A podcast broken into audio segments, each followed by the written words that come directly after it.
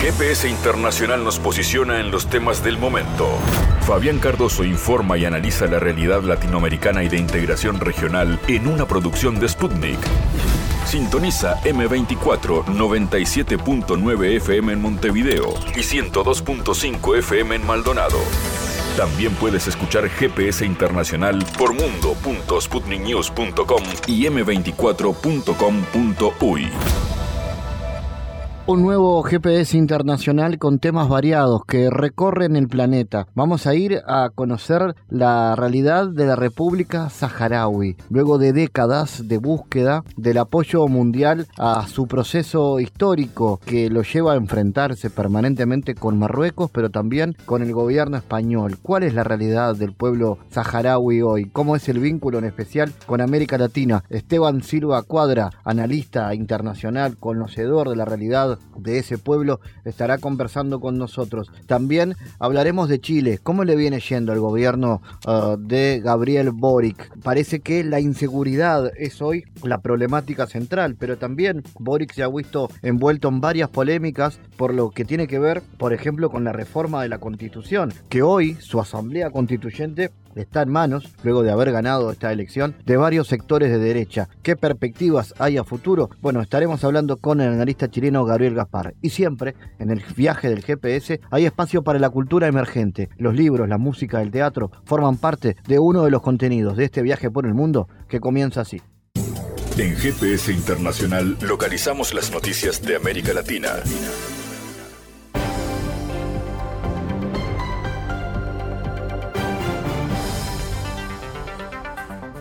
Espacio de noticias. La delegación rusa mostró pruebas de los crímenes de Kiev en Donbass durante el foro de la Organización para la Seguridad y la Cooperación en Europa. Declaró a Sputnik, el jefe de la delegación rusa en las negociaciones de Viena sobre la seguridad militar y el control de armas. El diplomático ruso presentó fragmentos de municiones para los lanzacohetes estadounidenses HIMARS que utilizan las tropas ucranianas en Donbass en una sesión plenaria del Foro de Cooperación en materia de seguridad de la OCSE. Se trata de fragmentos de proyectiles estadounidenses del sistema de lanzamisiles múltiple M142 que recibimos de las tropas rusas de la zona de la operación militar en Donbass, desde los lugares donde el régimen de Kiev continúa cometiendo impunemente los actos de anarquía criminal. El jefe de la delegación rusa destacó que los países occidentales utilizan todas las plataformas diplomáticas para convencer a la comunidad internacional de que los militares ucranianos utilizan las armas suministradas por Occidente para proteger la soberanía y exclusivamente contra instalaciones militares, mientras que desde el comienzo de los envíos masivos de armas de la OTAN a Ucrania, solo en la República Popular de Donetsk se ha cutriplicado el número de víctimas civiles y triplicado la destrucción de las instalaciones civiles. El diplomático agregó que Rusia también puede mostrar en el foro un tanque alemán Leopard capturado por militares rusos si es necesario para sensibilizar a los europeos. Rusia empezó la operación militar especial en Ucrania el 24 de febrero del 2022 con el fin de defender las repúblicas populares de Donetsk y Lugansk, previamente reconocidas por Moscú como Estado soberano. El presidente Putin señaló que la operación especial fue una medida forzosa que Rusia vio obligado a tomar porque no le dejaron la posibilidad de actuar de otro modo, crearon unos riesgos en materia de seguridad a los que no se podía reaccionar de otra manera. Rusia no está para nada aislada a pesar de los intentos de hacerlo, declaró a Sputnik la portavoz de la Cancillería rusa María Sarajova durante el Foro Económico Internacional de San Petersburgo. Según los organizadores, en el foro participan representantes de 130 países y territorios. Rusia es un país que por fin admitió ante sí mismo que es un país civilización y no podrá ser aislado, un país, un pueblo y un Estado que honra su historia, la conoce y la transmite a las generaciones futuras, no estará aislado. Ellos pueden aislarse de nosotros, pero es imposible aislarnos a nosotros, expresó Sarajova. La vocera subrayó que se debe cerrar este tema de una vez por todas. Hay muchas preguntas y discusiones sobre este tema. Solo tenemos que cerrarlo de una vez. ¿Habrá intentos de aislamiento? ¿Se puede aislar a Rusia? No ya se ha demostrado, destacó. Desde el comienzo de la operación especial rusa, los países occidentales, sus políticos o sus medios intentan alertar en cierta manera la idea de lo aislada que quedó Rusia con sus sanciones. Sin embargo, son cada vez más los políticos y medios que reconocen cuál distorsionada es esta visión, que surge del afán de apretar las tuercas. Los intentos de presentar a nuestro país como aislado se deben a la imaginación inflamada de los personajes estadounidenses que cada vez pierden más contacto con la realidad afirmaron entonces desde la Embajada de Rusia en Estados Unidos. Desde el Kremlin también recordaron que es imposible aislar una sexta parte del territorio del mundo, ni política, ni económica, ni diplomática, ni informativamente. El secretario de Gobernación de México, Adán Augusto López, solicitó al presidente López Obrador ser reemplazado en el cargo a partir del próximo 16 de junio para buscar la candidatura del partido oficial rumbo a las elecciones presidenciales del 2024. Yo no uso la palabra renuncia. He pedido al presidente que me releve del cargo. Seguramente el viernes 16 de mayo por la mañana haré efectiva esta petición de manera formal, dijo a los periodistas el responsable de la política interior al salir de una reunión ampliada de gabinete en el Palacio Nacional a pesar que si se ha manifestado sus intenciones de ser candidato presidencial por el movimiento Morena, el político, coterráneo y viejo amigo de López Obrador, comenzará sus actividades para convertirse en coordinador nacional de los comités de defensa de la Cuarta Transformación. Una cosa es ser coordinador del movimiento de transformación y otra cosa es una candidatura, porque no ha iniciado el proceso electoral, inicia en 4 de septiembre, si mal no recuerdo. El oficialismo emprendió un proceso interno para definir la ruta para la candidatura a la presidencia de México en 2024 mediante cinco encuestas que se realizarán entre agosto y septiembre, por la cual los aspirantes deben renunciar a sus cargos públicos esta semana. Ayer, este, en efecto, eh, me presentó su renuncia el secretario de Gobernación, Adán Augusto López Hernández. No es por ineficiencia o mal desempeño, eso debe de quedar claro, se da esta renuncia en la circunstancia que estamos viviendo de que hay miembros del gabinete que van a participar en procesos. En este caso, para ser coordinadores de la transformación de México. Aun cuando mi función es otra, la de presidente de la República y gobernar para todos, como venimos de un movimiento.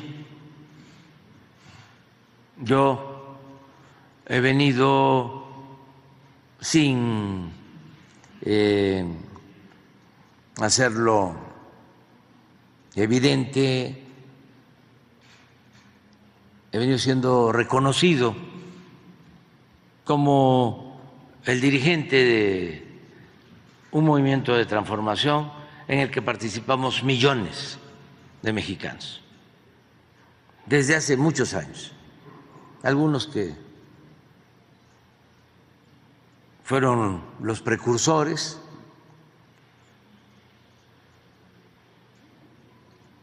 se nos adelantaron ya varios, mujeres, hombres, y nosotros eh, consumamos el ideal de la transformación de México y a mí me tocó esa dirección, esa conducción, como uno más de millones de ciudadanos que participaron. Pero bueno, yo ya me voy a retirar, me queda un año, tres meses y la transformación, como aquí Pablo lo acaba de señalar, debe de continuar. Porque hay que terminar de arrancar de raíz el régimen corrupto de injusticias, de privilegios. Hay que consumar por completo la obra de transformación en México. Y es un proceso que lleva tiempo. A mí me tocó, junto con muchos otros, también millones de mexicanos, en estos tiempos, sentar las bases, porque creo que hemos avanzado Sin embargo, hay que darle continuidad al proceso. Por eso hablamos de continuidad con cambio. Y yo tengo que entregar, no solo en su momento, la presidencia, sino la dirección, la conducción del movimiento de transformación en lo que fue este movimiento de vanguardia que llevó a esta transformación. Entonces yo voy a entregar ya la estafeta para que un hombre, una mujer del movimiento, de acuerdo a un procedimiento que decidieron, sea el que me sustituya como coordinador, como dirigente del movimiento de transformación. Pues así está lo de Adán. Nada más preguntar, presidente, ¿ya tiene usted el sucesor? ¿Quién se quedaría en, no, como secretario de Gobernación? Este, pensando, es que ha habido mucho trabajo, bastante trabajo este, estamos pensando, se va a quedar a cargo de despacho, sí, Alejandro Encinas, porque no se puede este, dejar esa secretaría sin eh, dirección. Rusia se esforzará por ayudar a Cuba a superar las sanciones ilegales, declaró el presidente ruso en una reunión con el primer ministro cubano Manuel Marrero Cruz. La isla ha estado viviendo durante décadas bajo un régimen de sanciones de Estados Unidos que causan pérdidas estimadas en más de 15 millones de dólares diarios. Sabemos que las sanciones ilegales bajo las cuales Cuba vive continúan hace décadas, no obstante, el pueblo cubano hace frente a estas. Por nuestra parte haremos todo para que nuestra interacción económica ayude a superar estos desafíos llevados desde afuera. Las relaciones bilaterales entre la isla y Rusia, según el mandatario, se están desarrollando a pesar de todas las dificultades actuales. Asimismo, Putin subrayó el carácter especial y aliado de los lazos entre los dos países. El bloqueo económico, comercial y financiero impuesto unilateralmente por Estados Unidos contra Cuba en 1962, diseñado para aislar el gobierno de la isla, dura ya 61 años y ha causado pérdidas multimillonarias a la economía cubana. Así, durante el informe presentado en la ONU, en las seis décadas de ampliación del bloqueo, a precios corrientes, los daños acumulados suman más de 154 mil millones de dólares.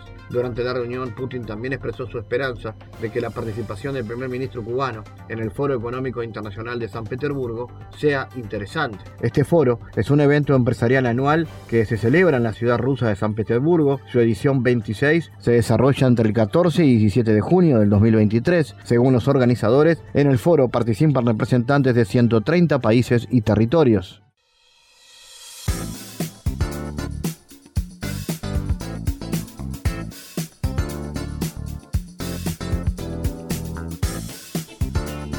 Bueno, hagamos un poco de historia. El 10 de mayo de 1973 nace el Frente Popular para la Liberación de Saquía el Ambra y el Río de Oro, más conocido como el Frente Polisario. En el marco de diversos desafíos, el Frente se mantiene firme en su reclamo a que el pueblo saharaui tenga un país libre y autónomo de la ocupación. En el pasado mes los saharauis celebraron el 50 aniversario del comienzo de la lucha armada que emprendió el Frente Polisario contra el colonialismo español. En estos 50 años, el Frente ha logrado consolidarse como un único y legítimo representante del pueblo saharaui a nivel internacional que se sienta a negociar el destino de su pueblo como el régimen de Marruecos. Como lo ha indicado el diplomático saharaui en Uruguay, en conversa con GPS hace ya algunos días, eh, hemos tenido muchos éxitos a nivel diplomático y ya 84 países de todos los continentes reconocen a la República Árabe Saharaui. Vamos a analizar esta situación, entre otras, con el activista político chileno Esteban Silva. Esteban, ¿cómo analizas el estado del conflicto entre el régimen de Marruecos y el Frente Polisario y qué avances ha tenido el, eh, movimiento, el Frente en estas décadas de lucha? Bueno, a 50 años eh, de la fundación del Frente Polisario, del inicio de las acciones armadas, primero en contra del colonialismo español, el Frente Polisario, que es la representación de un movimiento de liberación nacional que agrupa al conjunto de los sectores del pueblo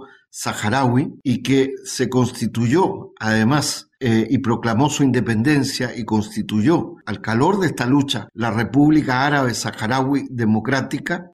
A 50 años de su fundación, el Frente Polisario continúa una acción de, de autodefensa, de lucha armada en la actualidad, producto además del rompimiento de los acuerdos de cese al fuego en el marco de los acuerdos eh, del plan de arreglo eh, establecidos entre Marruecos y eh, el Frente Polisario del rompimiento, retomo, de los acuerdos del cese al fuego unilateral por parte de Marruecos desde noviembre del 2020, 21, perdón. Hoy día se sigue librando una guerra de liberación, hay un enfrentamiento cotidiano en las zonas que separan a los territorios liberados bajo control de la República Árabe Saharaui Democrática de los territorios bajo ocupación ilegal de Marruecos, entre los cuales se encuentra la capital de Saharaui, el Ayun, todas las ciudades costeras saharaui, ¿no? Eh, hoy sigue habiendo un enfrentamiento eh, que va increciendo, ¿no? A 50 años entre ambas partes en conflicto. Eh, por lo tanto, esa es la primera consideración que quería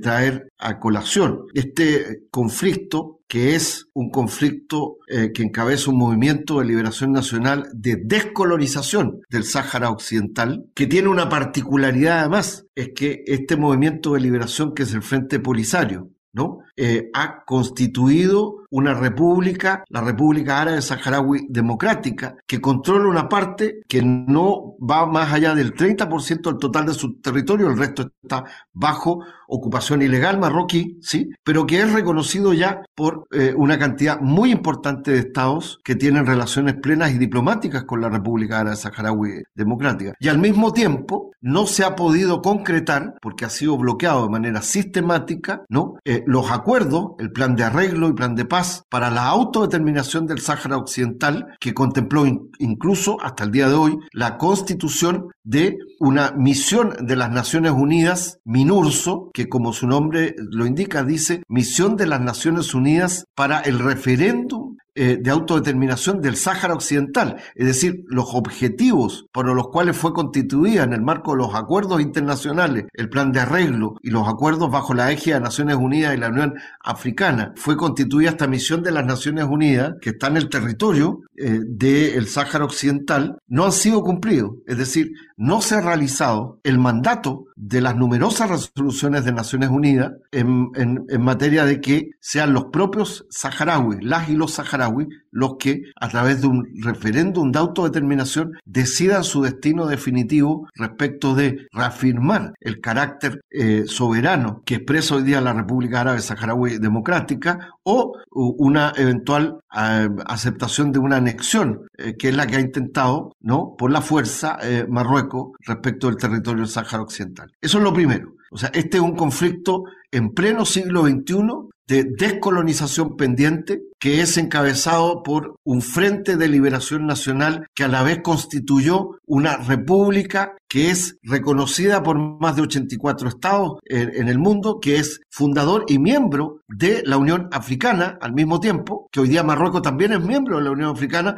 pero sigue negando la calidad de república árabe saharaui democrática a eh, el, pueblo saharaui. Entonces es un conflicto plenamente vigente de descolonización pendiente en pleno siglo XXI y que además se ha relanzado eh, producto del rompimiento unilateral del fuego, el conflicto también en la dimensión militar. En ese, esa es la primera consideración que es muy importante tener eh, presente. Y, porque, y sigue bloqueada que se cumpla la legalidad internacional, que se cumplan los acuerdos bajo la eje de las Naciones Unidas que permitan una, eh, un referéndum de autodeterminación pacífico eh, con plenas garantías para que sea ejercido por el pueblo saharaui en materia de descolonización de, ese territorio. Eso es lo primero. Y por lo mismo, en esas condiciones tan complejas en que un pueblo donde la mayoría su población sigue viviendo en territorio, en campamentos de refugiados, en, en la, zona, en la región de Tinduf, en Argelia, otro sector está bajo eh, medidas eh, de represión permanente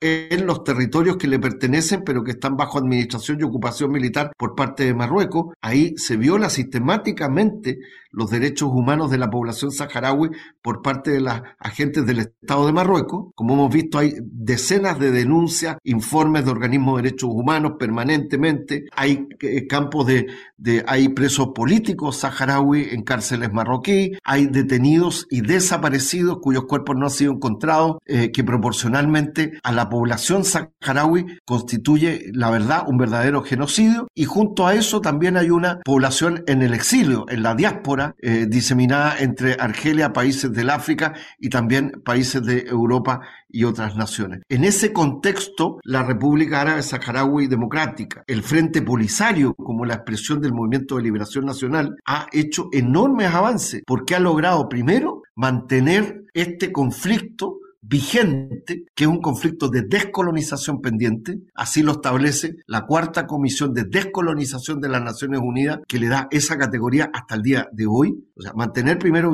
vigente este conflicto, su reivindicación por la autodeterminación y la completa descolonización y la salida del ocupante legal, en este caso Marruecos, del territorio del Sáhara Occidental, hoy día a través también de acciones armadas y ha generado al mismo tiempo una autocapacidad de organización de Estado aún en estas condiciones en que una parte importante de su territorio ¿no? y de sus recursos naturales, estamos hablando acá eh, el fosfato, la pesca, que son explotados y expoliados por el ocupante ilegal y que eh, en desmedro de el desarrollo eh, y del, del, propio pueblo y la sociedad saharaui. Y en ese plano, por supuesto que no solo ha hecho un avance muy sustantivo en materia de este reconocimiento y del respaldo que le otorga la gran mayoría, con la excepción de Marruecos, ciertamente, de los países eh, africanos que conforman la Unión Africana, pero también crecientemente de los países eh, de América Latina y el Caribe desde hace muchos años. El primero fue Panamá, que reconoce a la República Árabe Saharaui Democrática y en los últimos años ha logrado restablecer y profundizar relaciones diplomáticas con importantes países como por ejemplo restablecer relaciones con el, eh, Colombia gracias a la decisión del, del, gobierno del presidente Petro restablecer relaciones diplomáticas y en perspectiva de profundizar los intercambios, las relaciones eh, con Honduras gracias a la decisión del nuevo gobierno de la presidenta Xiomara Castro, restablecer relaciones diplomáticas que además vienen de larga data en el Perú eh, por decisión del gobierno del defenestrado presidente eh, Pedro Castillo, pero que se mantiene hasta el día de hoy, abrir embajadas en estos países. También está eh, abriéndose embajadas, bueno, ya se ha abierto en Perú, ya se ha abierto, está en proceso de abrirse en, Colombia, también en Bolivia, ciertamente, y en otros países donde ya existe una larga relación. Hace muy pocos días, semanas atrás, por ejemplo, hemos visto la visita de Estado del presidente saharaui Ibrahim Gali al eh, Estado de a la República eh, perdón, a la República Bolivariana de Venezuela, invitada por el presidente Nicolás Maduro. Es decir, la República Árabe Saharaui Democrática, el Frente de, Polisario como expresión, como movimiento de liberación nacional eh, que expresa al, al pueblo saharaui y a la República Árabe Saharaui Democrática, ha tenido enormes avances desde el punto de vista diplomático porque ha logrado mantener e incrementar, a pesar del término de la Guerra Fría, del debilitamiento de las lógicas del movimiento de los no alineados, de las relaciones norte-sur, a pesar de todo aquello y de la instalación de un mundo unipolar durante un buen periodo que hoy día empieza a, a retroceder hacia una multilateralidad ha logrado mantener la flama, la llama de la lucha anticolonialista y de la reivindicación de soberanía de su territorio avanzado en organizar su Estado y hoy día eh, tiene más relaciones diplomáticas, políticas, culturales y económicas con más estados en el mundo que reconocen el derecho del pueblo saharaui a su plena independencia. Esteban, quiero hablar ahora de Chile, de la política exterior. ¿Cómo analizas la invitación del Congreso chileno a Zelensky, el presidente ucraniano, para que realice una exposición? ¿Estamos ante un alineamiento expreso del Congreso con el régimen ucraniano y los postulados de la OTAN? Mira, yo creo que lamentablemente estamos ante un alineamiento temprano sesgado desde mi punto de vista y equivocado, eh, de quien eh, tiene el mandato constitucional de conducir las relaciones internacionales, que es el presidente Gabriel Boric. Eh, el presidente Gabriel Boric, cuando era recién siendo presidente electo todavía sin asumir, a través de un Twitter, ¿sí? expresó su respaldo, eh, en mi opinión, de manera unilateral y, adelantada a Zelensky y a Ucrania y su rechazo a la acción militar especial de Rusia en contra de Ucrania. y creo que eso abrió la puerta, desde mi punto de vista, un temprano alineamiento unilateral desde mi punto de vista, no solo con Ucrania, estamos hablando de un conflicto ¿no? que enfrenta a Rusia con los Estados Unidos de América y con la Unión Europea, es decir, con la OTAN.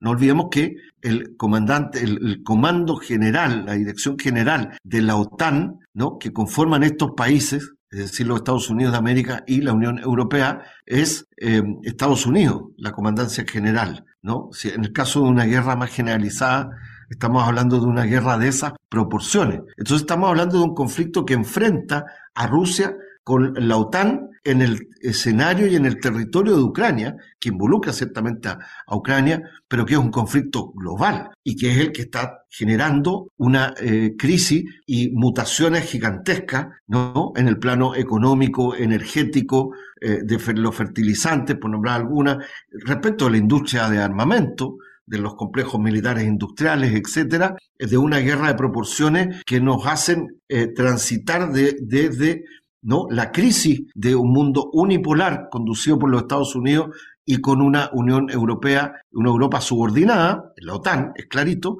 hacia una, un mundo multipolar. Y en ese contexto eh, me parece eh, precipitada el alineamiento por parte del presidente Gabriel Boli y su gobierno temprano hacia los postulados de la OTAN eh, respecto del conflicto entre Ucrania y Rusia y la OTAN en primer lugar. Eso explica por qué el Congreso chileno, o sea, capitaneado por la derecha, la extrema derecha y las fuerzas centristas, eh, también de la propia coalición de Gabriel Boris que se sumaron a esto, es decir, el presidente del Senado que es de la extrema derecha actual y el presidente de la Cámara de Diputados que es de la coalición de gobierno del presidente Boris, fueron los convocantes e invitantes a esta insólita eh, reunión por Zoom entre el eh, Zelensky y el, Parlamento chileno, que hay que decir que una parte de la coalición del propio Gabriel Boric, el Partido Comunista, parlamentarios y parlamentarios de izquierda y de otras formaciones, eh, se negó a asistir, no participó.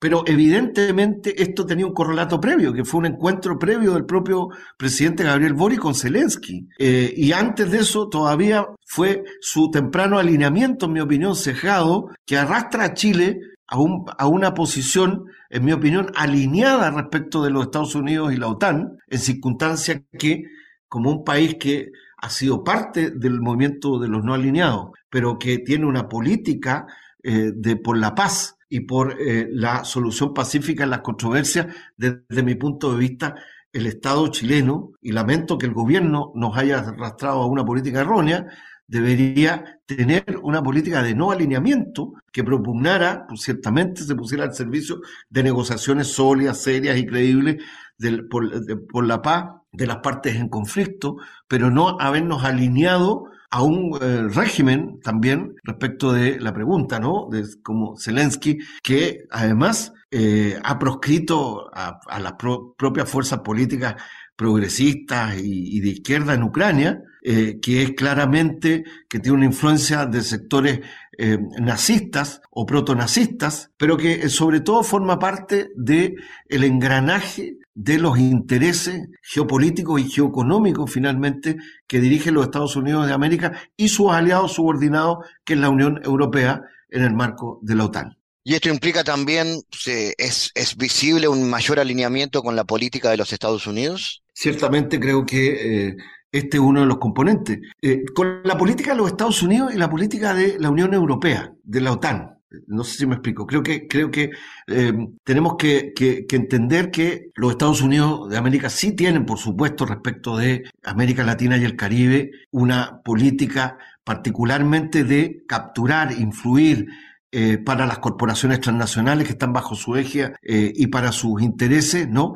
Los recursos económicos naturales estratégicos, como bien lo ha señalado y lo explicitó, no, no, no estoy inventando nada, eh, la propia eh, generala a cargo del Comando Sur eh, de los Estados Unidos en su última gira por la región, que incluyó Chile, entre otros países. Lo dijo explícitamente. Este, aquí estamos, este año estamos conmemorando, lamentablemente, ¿no? 200 años de la doctrina Monroe, o sea, de la concepción América por nuestra América Latina y el Caribe para los norteamericanos. Y esto lamentablemente eh, tiene expresiones eh, políticas, tiene expresiones económicas a través de los tratados de libre comercio. Estamos cumpliendo 30 años eh, y en el caso de Chile este mes se cumplen 20 años del primer tratado de libre comercio, entre comillas pongo tratado de libre comercio, porque creo que no se trata y, que supera la lógica de un, de un libre comercio.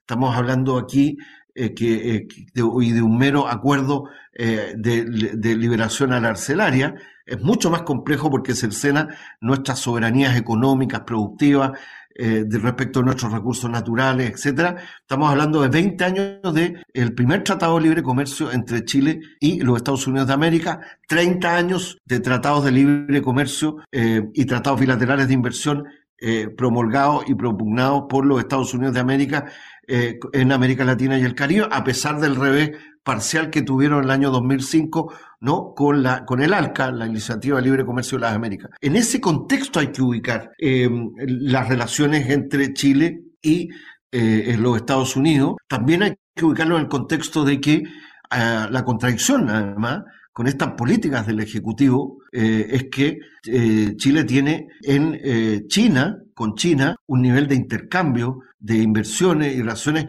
es muy sustantivo. Por lo tanto, en este conflicto, creo que el gobierno del presidente Boric hace mal alineándose con Estados Unidos y la OTAN en lo geopolítico, geomilitar. Le hace mal a Chile, desde mi punto de vista. Eh, debilita eh, una política de autonomía, de integración y de unidad latinoamericano-caribeña en el marco de la CELAC o eh, la reposición eh, de políticas eh, con mayor autonomía y articulación de América del Sur, como la reposición y relanzamiento de, de UNASUR, como lo ha planteado en la última cumbre convocada de los presidentes de América del Sur por el presidente Luis Ignacio Lula da Silva, y a la que lamentablemente el presidente Gabriel Boric, si bien es cierto, concordó en lo general con el proceso como jefe de Estado de Chile con el, con el proceso de confluencia, no se pronunció de reingresar o a una nueva y renovada UNASUR,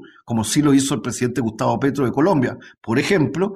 Sin embargo, lamentablemente, el presidente Gabriel Boric puso más énfasis al salir de la reunión, eh, que era privada, del intercambio privado de los mandatarios, en eh, atacar y criticar al gobierno del presidente Nicolás Maduro, quien estaba presente, al gobierno bolivariano de Venezuela eh, e incluso criticar al propio anfitrión, el presidente Luis Ignacio Lula da Silva, por sus declaraciones a propósito de la tergiversación y del relato construido en contra de Venezuela, más que poner énfasis en los temas que nos unen a las y los latinoamericanos, a las y los eh, eh, habitantes de América del Sur y los gobiernos en este caso, eh, respecto a estos grandes temas que requieren autonomía, eh, requieren grados de soberanías compartidas, pero la, nuestro latinoamericana, y que tienen dimensiones políticas, económicas muy sustantivas. Entonces, evidentemente, vuelvo a decir que efectivamente hay una, una, una cierta primacía de la política de los Estados Unidos, pero también de sus aliados e influencias en Chile, como es la Comisión y la Unión Europea. No olvidemos que el gobierno del presidente Boric eh, ya no solo, eh, lamentablemente, no, no, hizo nada por eh, que no se aprobara el Tratado Transpacífico 11, sino que acaba de anunciar el cierre de una segunda ronda de, de complementaciones técnicas entre su gobierno y la Unión Europea de este acuerdo de modernización de este TLC entre Chile y la Unión Europea hace pocos meses atrás y que tiene y que es rechazado o que es observado eh, en muchos de sus capítulos eh, por las organizaciones sociales, movimientos sindicales, de trabajadores, trabajadores del sector público, etcétera, en el caso de Chile, eh, casi con la misma dimensión de crítica eh, que se le hacían al TPP-11 que lamentablemente ha sido aprobado en Chile y que compromete claramente, desde mi punto de vista, eh, por un gobierno eh, que no ha tenido liderazgo claro y que fue contradictorio y que eso nos llevó a que fuera aprobado el TPP-11 por un gobierno que no tiene un liderazgo claro eh, sobre estas materias. Entonces, en síntesis, creo que esto es uno de los temas efectivamente eh, que, eh, que cruzan al gobierno del presidente Gabriel Boric. Esteban Silva, gracias por tu participación en GPS. Muchas gracias a ti. Analizamos los temas en GPS Internacional.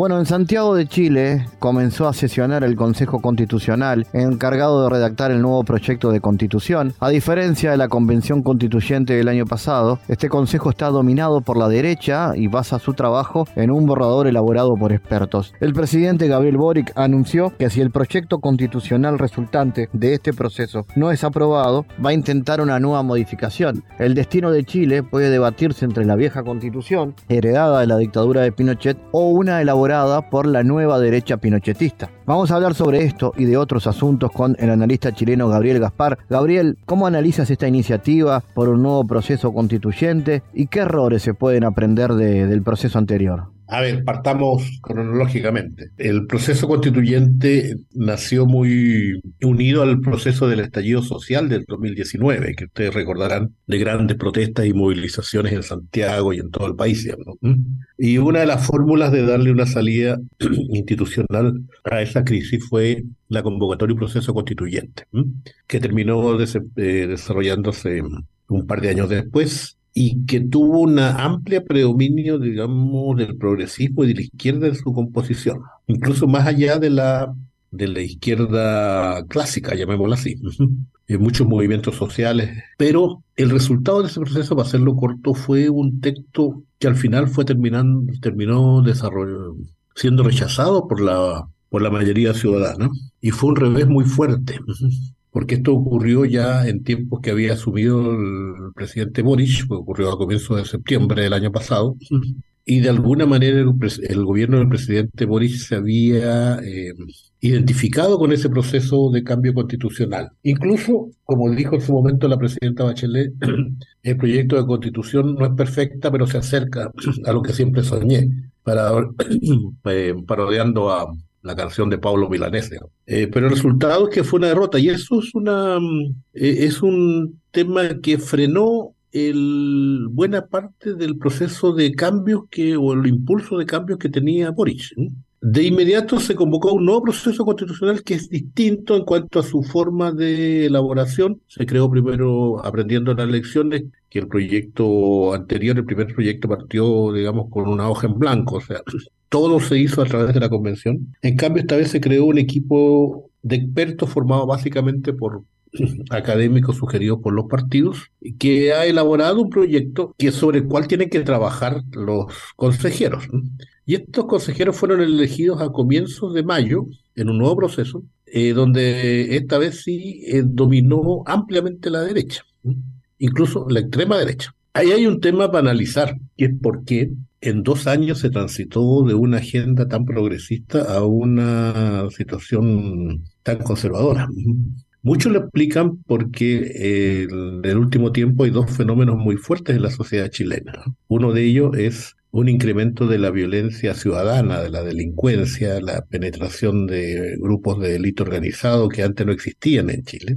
Y eso genera una situación de inseguridad en la población. Y lo otro es la crisis económica provocada entre la pandemia y la guerra, que ha generado una inflación en Chile y un desempleo y un deterioro de general de todas las cifras macro, que no es trágico, pero que sí pega a un país que llevaba como 30 años de estabilidad económica. O sea, los chilenos nos habíamos olvidado de la inflación. Y ambos procesos, la, inseguridad ciudadana y la mm, inseguridad económica, generaron un, ambiente en el cual el gobierno... Eh, y, en general las fuerzas de izquierda quedaron a, la defensiva respecto a las propuestas de los sectores más conservadores. Y esto se reflejó el, a inicios de mayo, que fue cuando se eligió el nuevo, a los nuevos con, se llaman aquí consejeros constitucionales, que van a ser 50 y donde la derecha obtuvo una amplia mayoría. Y este es el proceso que se acaba de iniciar. Terminará en diciembre y será sometido a un nuevo plebiscito. Bueno, está recién partiendo, pero si quisieran eh, nuestros amables radioescuchas eh, escuchar un, diagnóstico un tanto rústico, pero muy expresivo, en un proceso, yo diría que Chile está en un proceso de fatiga constitucional.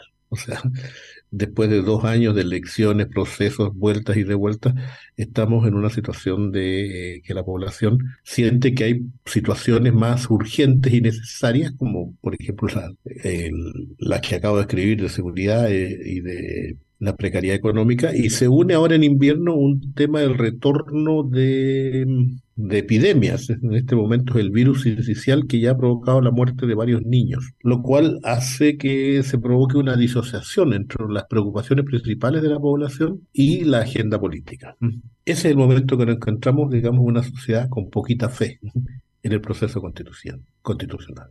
En ese sentido, Gabriel, preguntarte, eh, dada la configuración de los constituyentes, ¿no? donde hay una mayoría de los sectores de derechas, ¿se corre el riesgo de crear una carta magna aún más conservadora que la anterior? ¿Qué desafíos hay al respecto? Eso es, o sea, digamos, eso es posible, pero igual tiene que ser sometido a un referéndum. Eh, es posible que en ese caso se inviertan los papeles y que la izquierda vote por rechazar el proyecto. Estamos especulando, no sabemos qué va a salir. Están en, su, en las primeras reuniones, se está constituyendo, formando comisiones, todavía no se entraba al debate, pero es una posibilidad. Y yo creo que un segundo rechazo clausura por un tiempo prudente la, una reforma, el proceso de reforma constitucional en Chile. Esa es mi apreciación. ¿no? no solo es mía, creo que en esto comparto con muchos otros analistas. Hoy, ¿cuál es el principal desafío que enfrenta el, gobierno de Boric? A ver, ¿el aumento de la inseguridad se ha configurado como, como ese desafío? Sí, claramente. Eh, por decirlo así, los chilenos, la mayoría de los chilenos tienen miedo de, dos cosas. Uno, eh, de que lo asalten para quitarle el auto eh, o para robarlo. han surgido muchas bandas que algunas de ellas son de delito organizado que vienen de otros países. En Chile las cifras todavía son, son relativamente bajas en comparación al resto de América Latina. Eh, por ejemplo, nosotros tenemos 4.6 por 4.6 homicidios cada 100.000 habitantes. La media de América Latina es 18. Pero entonces uno podría decir estamos no estamos mal, pero lo que pasa es que algunos años atrás nosotros teníamos una tasa de que apenas llegaba al 2, al 2 cada 100 mil. Entonces para la población se ve muy fuerte. Lo mismo, el otro problema es la inflación. La inflación llegó anualizada a comienzo de año a un 12%, que para nosotros es mucho. ¿Por qué? Porque no había inflación desde hace casi 30 años. Ha logrado ir deteniéndose parcialmente. Entonces la población tiene miedo de que la asalten, tiene miedo de que no le alcance el dinero a fin de mes y en estos últimos días tiene miedo de contagiarse o que se contagien sus hijos, sus niños. Y es una sociedad atemorizada. Y en ese el discurso eh, obviamente es crítico, el discurso mayoritario la opinión pública, contra los que gestionan el país. Y el, que tiene la gestión del país hoy día es el gobierno del presidente Boric y su partido. Si vamos hacia la política exterior, eh, Gabriel, ¿cuál es el, sello, si es que hay uno, respecto al gobierno de Boric y qué diferencias visualizas respecto a la administración Piñera? Yo diría que hay un primer elemento que es un mayor realismo, sobre todo eh, me refiero a que menos ideología el gobierno de Piñera eh, no es el único en la región, pero metió mucha ideología en las relaciones internacionales, sobre todo con el tema Venezuela. Eh, trató el tema Venezuela como un factor de condena por derechos humanos, pero analistas más finos dicen que eso lo hizo con el propósito de crear divisiones dentro de la oposición que tenía Piñera. Un sector de la izquierda no es tan crítico como Maduro y otro sector es súper crítico como Maduro. Entonces, al colocar el tema en la agenda, se dividía la oposición. Y eso llevó incluso a desvaríos como la asistencia al Festival de Cúcuta y eso del propio Piñera con su canciller, que en actitudes muy criticables y muy poco diplomáticas clamaban directamente por la intervención. Eso se acabó. Y hoy día eh, se busca una situación más realista, Chile acaba de asumir, o, mejor dicho, retomar a plenitud las relaciones diplomáticas con Venezuela. Se ha, nombrado, se ha nombrado un embajador del gobierno de Boris allá, un ex senador socialista, Jaime Gasmuri.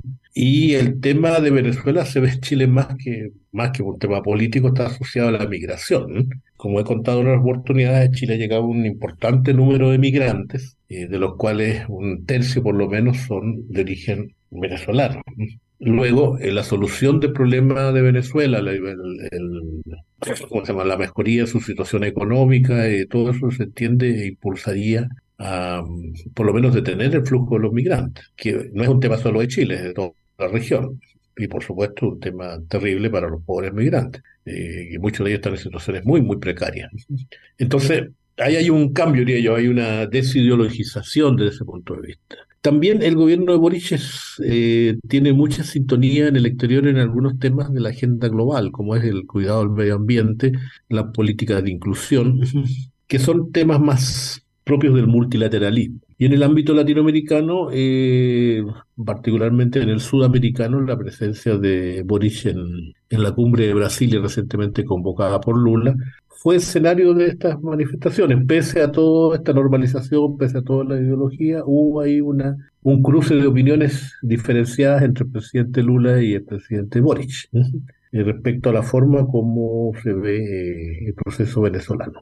Eso de público conocimiento. En realidad, algunos especialistas dicen que ese es un tema que es más político que diplomático. De forma anecdótica, quiero decir que quiero contarles que Hace pocos días, después de estos eventos, estuvo en Chile Caetano Veloso y el presidente Boric y los fundamentales de su equipo fueron en masa a escuchar el concierto. Y en esa oportunidad el presidente eh, hizo gestos de simpatía hacia el presidente Lula, ¿no? Haciendo la, la clásica L con la, con, con la mano. Y muchos interpretan un intento por, eh, por aliviar la tensión que se puede haber creado en la reunión de Brasilia. Entonces, en definitiva, por un lado se abandonan visiones muy ideológicas de la, de la política exterior que hubo en el gobierno de Piñera, se toman temas multilaterales más propios del siglo XXI. Y el otro tema, este día está muy fuerte hoy precisamente porque ha llegado a Chile la secretaria general von der Leyen de la Unión Europea en preparación de la, de la próxima cumbre entre Europa y América Latina, que como ustedes saben será en, en julio. Y bueno, y hay uno de los temas principales que Chile parece muy en línea con Europa es eh, la actitud ante la guerra en Ucrania. En ese sentido, la Cancillería chilena ha sido eh, muy categórica en condenar el, el, inicio de la guerra, sobre todo la, lo que se entiende una violación de la Carta Básica de Naciones Unidas. Gabriel Gaspar, gracias como siempre por tu mirada desde Chile. Gracias a ustedes, un cordial saludo y muchos éxitos con Bielsa. En GPS Internacional navegamos por la sociedad y la cultura.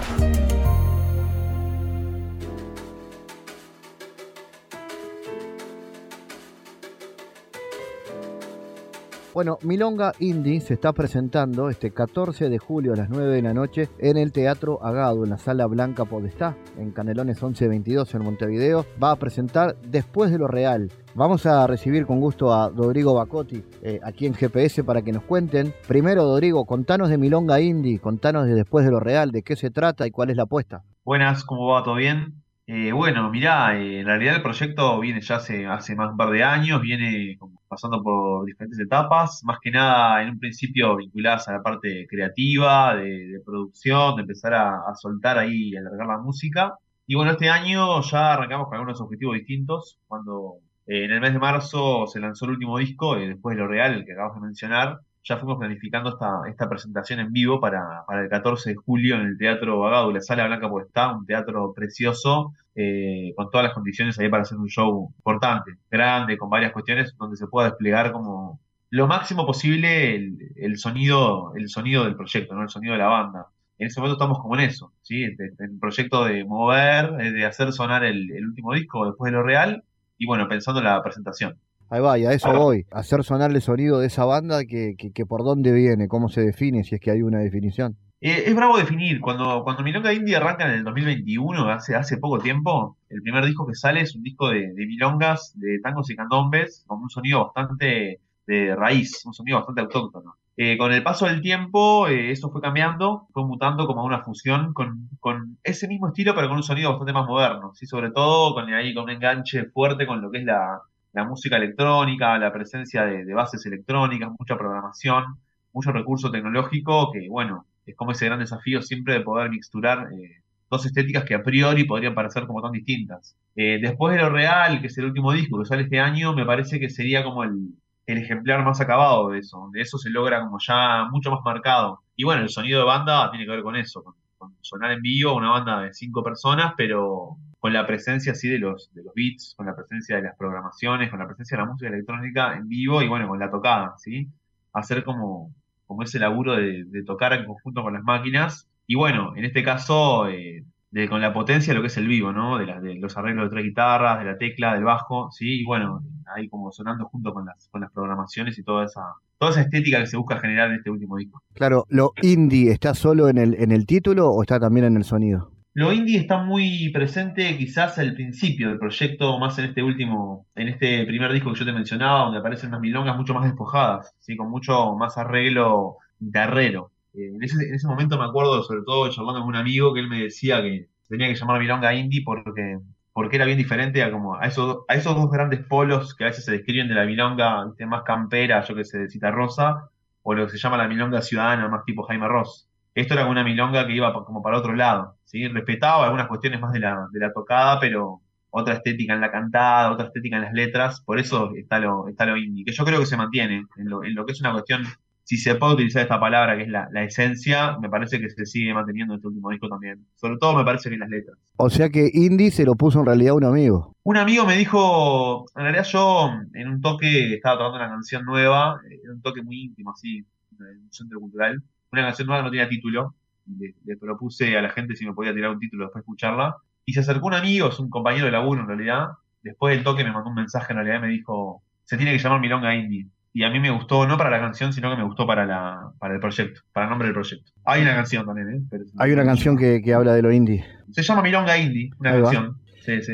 Eso, y te iba a preguntar, ¿de qué hablan las canciones? Y bueno, yo trato de las canciones, eh, trato de que sean como, como fotos de momentos, como fotos de situaciones, como fotos de personajes. No sé si siempre eso lo puedo lograr o si lo puedo transmitir. En definitiva, yo también creo que está bueno que, que el que escucha interpreta lo que, interprete lo que quiera, pero me parece que las letras eh, son bastante sencillas, bastante llanas. Tendrán algún momento un poco más críptico, un poco más, viste, un poco más que uno tendría que interpretar, pero suelen ir directo al grano y por lo menos para mí hablan de situaciones muy cotidianas que son de la, nada, de, lo, de los momentos de la vida, del momento en el que yo estoy, los últimos años, viste, las, eh, la, las búsquedas personales. Lo considero como un proyecto que entiendo que las letras pueden gustar o no, que las letras pueden pegar o no, pero que son letras como bastante honestas, ¿sí? Como que siento que son bastante representativas de lo que, de lo que a mí me viene pasando. Sea además que tu, tu, profesión viene por otro lado, digamos, más allá de tu gusto por la música, vos sos psicólogo. Entonces, yo soy psicólogo. Sí, ¿Influye sí, eso en tu creación artística?